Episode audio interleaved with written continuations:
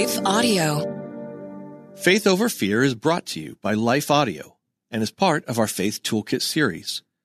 For more inspirational, faith-affirming podcasts, visit us at lifeaudio.com. I'm Jennifer Slattery, and I wonder, have you ever received a blessing from God and then worried that He might take it away? Or maybe a past disappointment or even a really deep disappointment or a loss made it hard for you to retain hope for the future and for all the unknowns that lie ahead. Ultimately, you may fear that God won't come through on His promise to care for you and to lead you to a peace and joy-filled life. Can we really trust Him with those things, with the people we hold most dear? Well, today I've invited biblical novelist Jill Eileen Smith to join us to talk about trusting God even when we're afraid.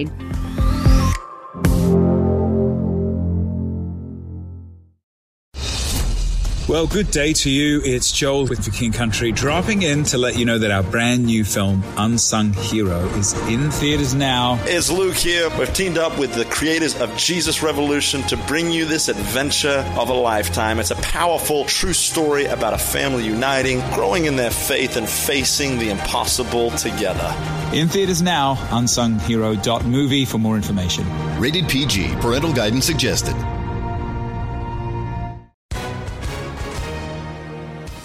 Hi, everyone. If you've been injured in an accident that was not your fault, listen up. We have legal professionals standing by to answer your questions for free. Call now and find out if you have a case and how much it's potentially worth. Call 800-497-4410.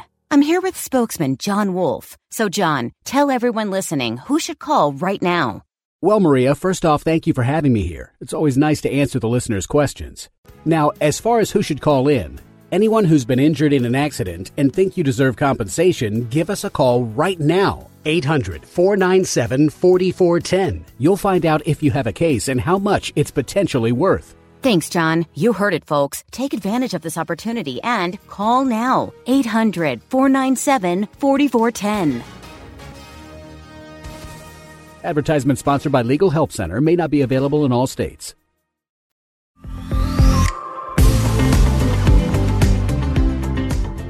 Jill, thank you so much for joining us today. Thank you for having me, Jennifer. Well, Jill is the best-selling and award-winning author of the biblical fiction series, The Wives of King David, Wives of the Patriarchs, and Daughters of the Promised Land, as well as many other biblical novels, including her newest, Daughter of Eden: Eve's Story. That sounds fascinating. Jill lives with her family. And where do you live again, Jill? Southeast Michigan. Southeast Michigan. So like we were talking before we got on, you've had some snow? We did about a week or so ago, finally. I was like, wait a minute, we moved here last year and there was so much beauty, you know. This year there was nothing until finally we had some, but now it's melting.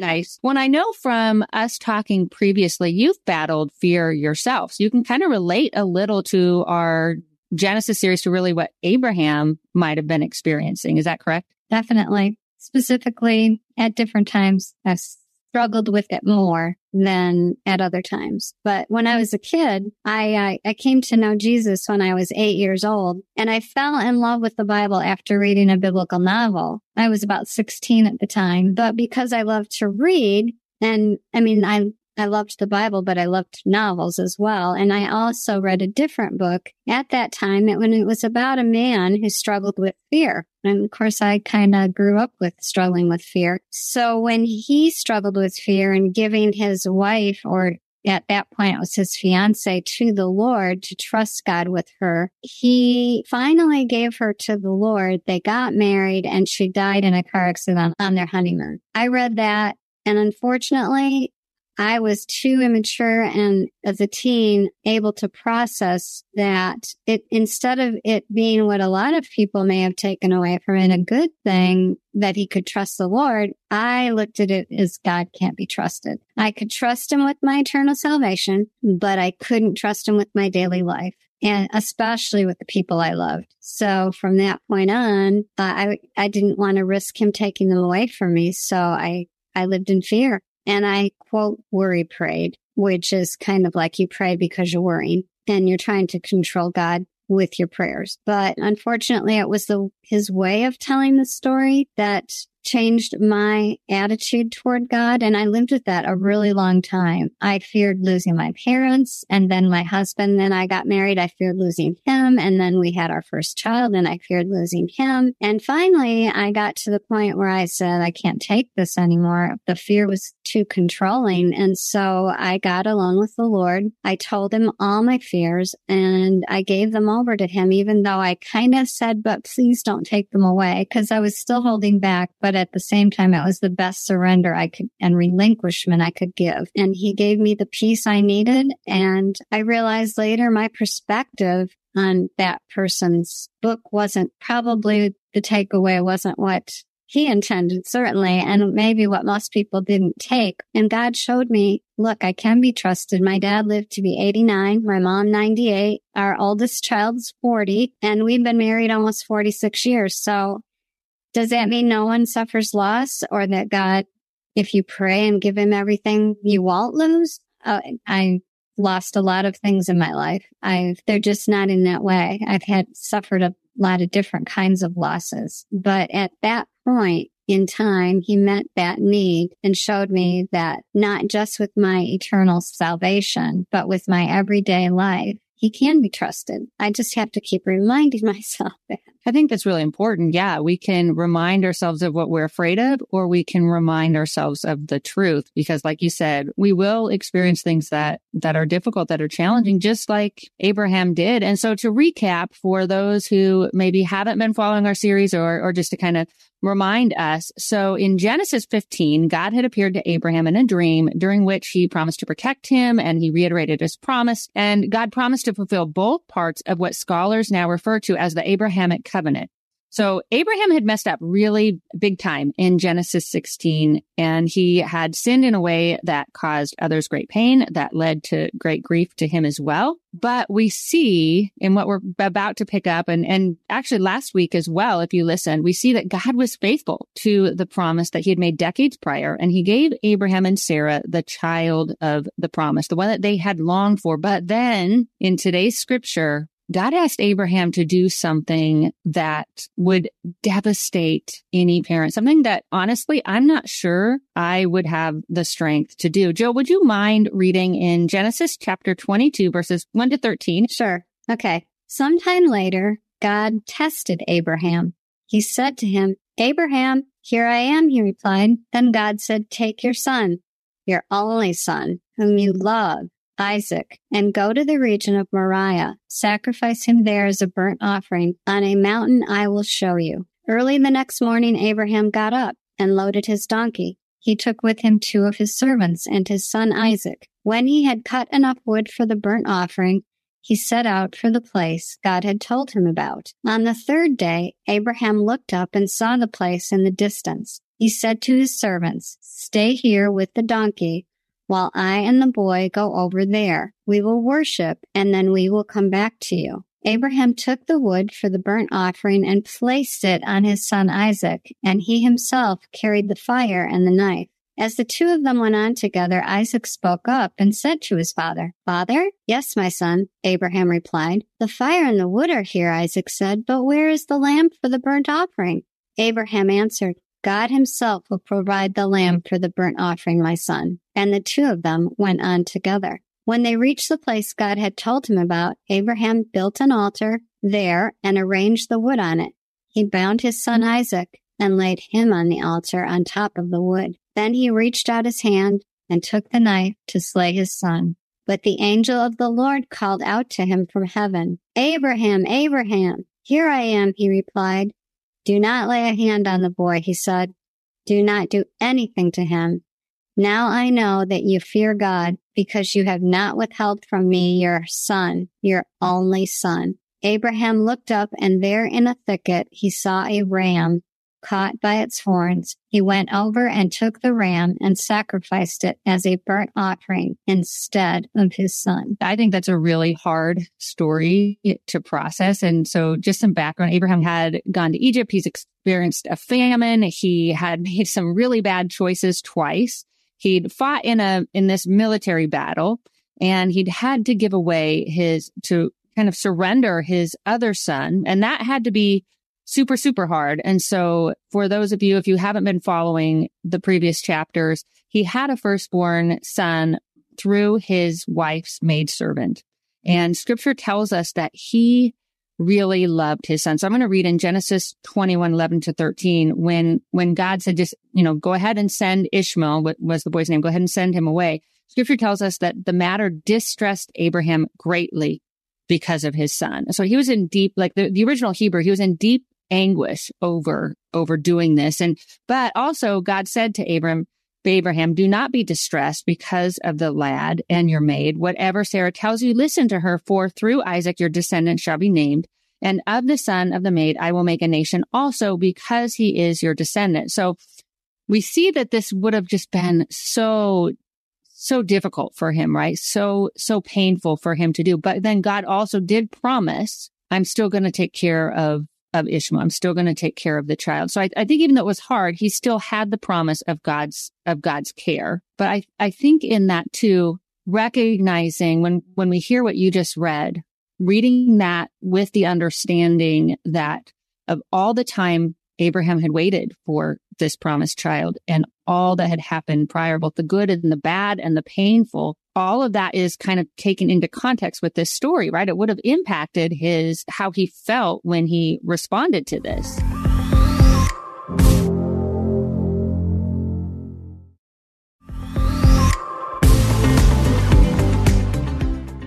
Definitely. And we honestly don't know how old Isaac was at the point this happened, because Ishmael was sent away when Isaac was like 4 or 5, right? So it happened after that. He was a lad. So like, how old was a lad, you know? Old enough to know what's going on.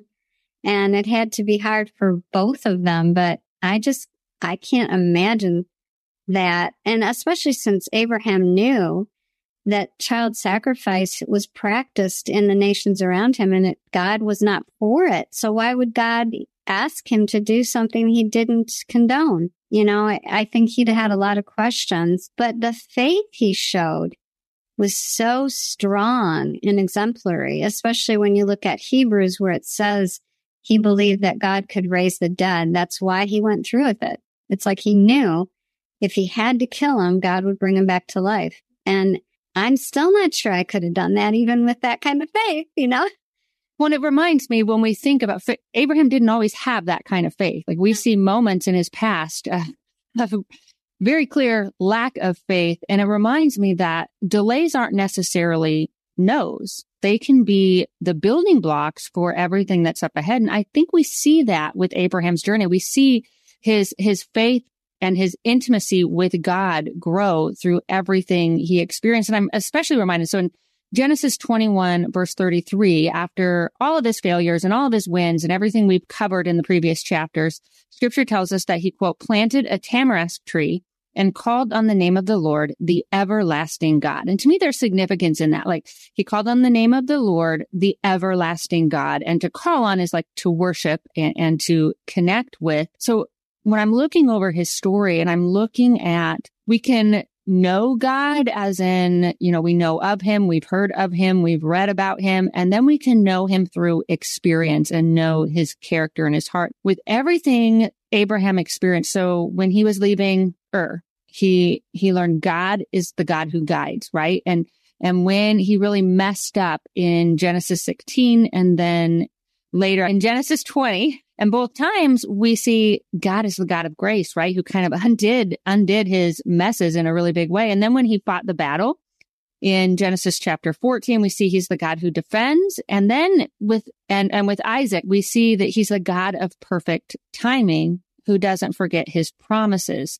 And so and then in Genesis 15, he's the God of the covenant who makes up for our lack. And I think all of those experiences revealed the heart of God. So how God responded to Abraham's failures and challenges and crises revealed the character and the heart of God again and again. So I think by the time we reach this part of Abraham's story, he's got a pretty long history with God Almighty that, like you said, he's like, okay, I don't get what's going on here, but I know my God. Absolutely. He did. And I mean, he'd walked with God a really long time. And hopefully the longer we walk with God, the more we can trust him but that's not always true. It's a daily thing. It's a continual learning to lean on him. And sometimes the battles that we have to fight, the older we get, the battles don't stop. And we have to continually go to the Lord and trust him to help us deal with all of it. Because if we don't, then we end up doing what Abraham did back with Egypt and put Sarai in danger instead of himself. And, or with Hagar, listen to Sarah when he shouldn't have. And instead of saying, no, God said we'd have a baby. But Sarah never heard it promised to her. So she convinced him and he listened. And yeah, he wasn't always faithful, but God was. And he, by this point, I think he recognized that God is faithful and God had made covenants and kept promises. Well, and I like your emphasis on, so our challenges, our trials, our problems, they can either drive us from God or to God. And depending on whether we turn to God or from God, then we can either experience increased faith or increased fear. So I think that's a really big, just something for us to remember. I like, Jill, you emphasized the faith that we see. And I think we see that in a couple verses where you mentioned one where Hebrews said, like, even if he were to, if Isaac were to die, God would raise him from the dead. That's huge faith. Like, I believe in the resurrecting God. That's a pretty big statement.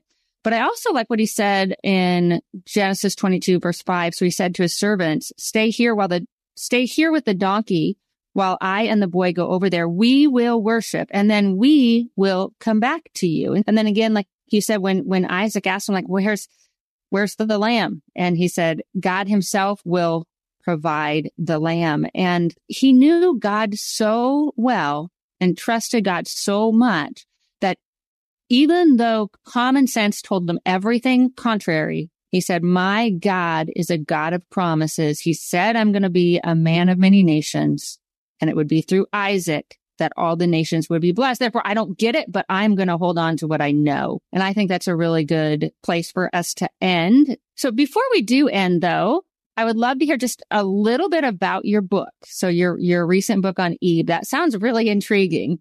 Oh, thank you.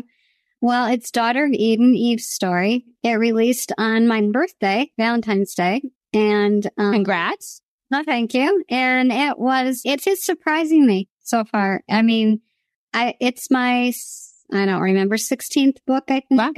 Congrats. Well, thank you. But this one has gotten me emails from people that have just totally surprised me. God has something in this book that he wants to use in a way that I wasn't expecting. It was challenging, but I felt kind of a connection to Eve, because don't we all wish that she'd never eaten the fruit, but we do the same thing, yeah. Right? Yeah, it sounds. We wish we could go back and undo. Sounds wonderful. Yeah. Well, thank you. So I will put information on, I'll list that in the show notes as well. Let me close us in prayer. Okay, thank you. Holy Father, thank you that you are the God who keeps your promises. And you have promised to give us a beyond expectations life, to give us joy and to give us peace and to bring us freedom. And we know that's your heart for us always. And thank you that you care for us, that you love us, that you guide us, just like you did with Abraham, and that you want to increase our faith day by day. You want us to get to know you better, because that is how our faith increases. And it is in the name of your Son, our Savior, Lord Jesus, that we pray. Amen. Amen. Well, Jill, thank you so much for joining us. Thank you for having me. It was nice. It's a good topic. And to our listener, thank you for listening. If you haven't already done so, we encourage you to subscribe to this podcast. Then you won't miss a single episode. And make sure to share it with your friends. And we would love it if you would rate it. That encourages our team and it helps others to find it as well. Until next time, may you live as one who truly has been set free. Faith Over Fear is a production of Life Audio and Salem Media. If you liked what you heard today, please take a second to rate and review this podcast in your favorite podcast app so that more listeners like you can find the show. For more faith-filled, inspirational podcasts, visit us at lifeaudio.com.